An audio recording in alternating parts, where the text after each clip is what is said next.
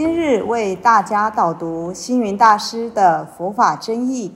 本套书有三册：第一册《佛法义理》，第二册《佛学思想》，第三册《佛教常识、佛门形式》，总共三百多个主题。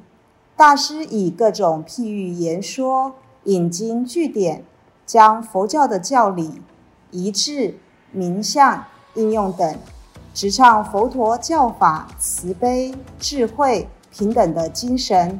此即是给人欢喜、信心的人间佛教。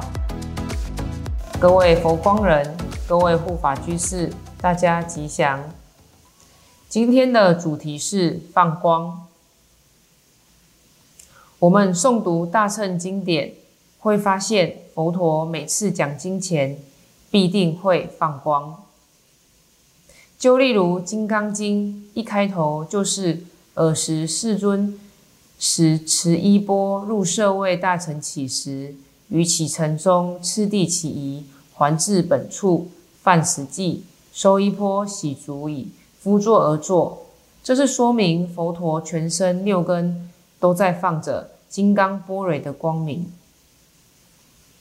尔时世尊是佛陀时时刻刻都在放波蕊之光，着衣持钵是手上放光，入舍为大乘起时，说明佛陀行走时，让每个人都可以看到，是眼中放光，饭食器是口中放光，洗足矣。是脚上放光，敷坐而坐是通身放光。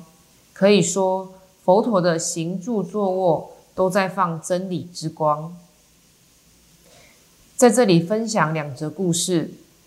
佛陀在世的时候，有一位陀飘比丘，他是寺院里的知客，不管是清晨或是深夜，总是提着灯笼，带着。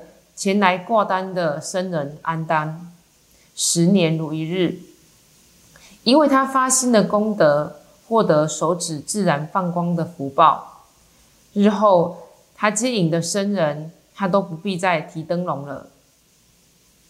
另外一个是香口沙弥，他一生不说谎话，也不骂人，而且都说好话，说善言，最后感得说话的时候。口中满口芬芳，完全没有秽浊之气，所以大家称他香口沙弥。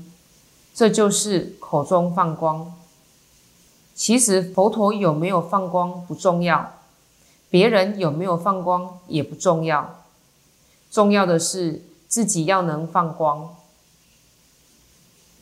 我们每一个人都有佛性，都可以跟佛陀一样放光。只是大家忘失了自己真如本性的光，还一味的向外追求。我们的六根眼、耳、鼻、舌、身，也可以如佛陀一样放光。眼睛放慈悲光，我们的两只眼睛就像观世音菩萨一样，慈眼视众生，就是放慈悲观。见到社会上一些受苦受难的人，心生不忍，眼含泪光，表示同情，这都是在放慈悲之光。你的眼睛有放慈悲之光吗？耳放欢喜光，耳朵的功能是用来倾听，听到好人好事，不禁喜形于色，这就是放欢喜光。佛陀一直开示我们。对于好言好语、好事好礼，要谛听谛听，才能放光。你的耳朵有放欢喜之光吗？鼻子放正气光，鼻子负责呼吸，让气息进出，以全生命。鼻子不但要呼吸清净的空气，而且要呼吸正派的气息。因为生命的维持、世界纲常的维护，都要靠正义来捍卫。你的鼻子有放正气之光吗？舌头放美语光，舌头不但用来吃饭，而且还要负责说话，说好话让人听了高兴，就是自己的光明辟照了他。会讲好话、美言、赠语，不正是你的舌头在放美语之光吗？身体放道德光，身体端正、庄严，让人看了欢喜，这是身体放光。在社会上各角落当义工，主动发心为人服务，就如佛光会会员发起扫街、净滩、捐血、资源回收等活动，可以说是通身放光。您有通身放光吗？心灵放智慧光，心在我们的身体里久居暗室，不能光明。一旦点亮了自己心中的明灯。就能生出智慧，就能放出智慧之光，照耀别人，给人助缘，尽力帮助别人，这就是心灵放光。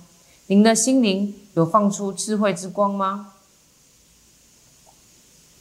只要我们时时放光，人生哪里还有黑暗及烦恼呢？佛陀曾经说过四种方法可以放光，第一。布施灯烛驱逐黑暗，是一种有形的放光。若能以真理、知识、智慧等法布施供养人，让他不会走向愚暗失迷，这就是放光。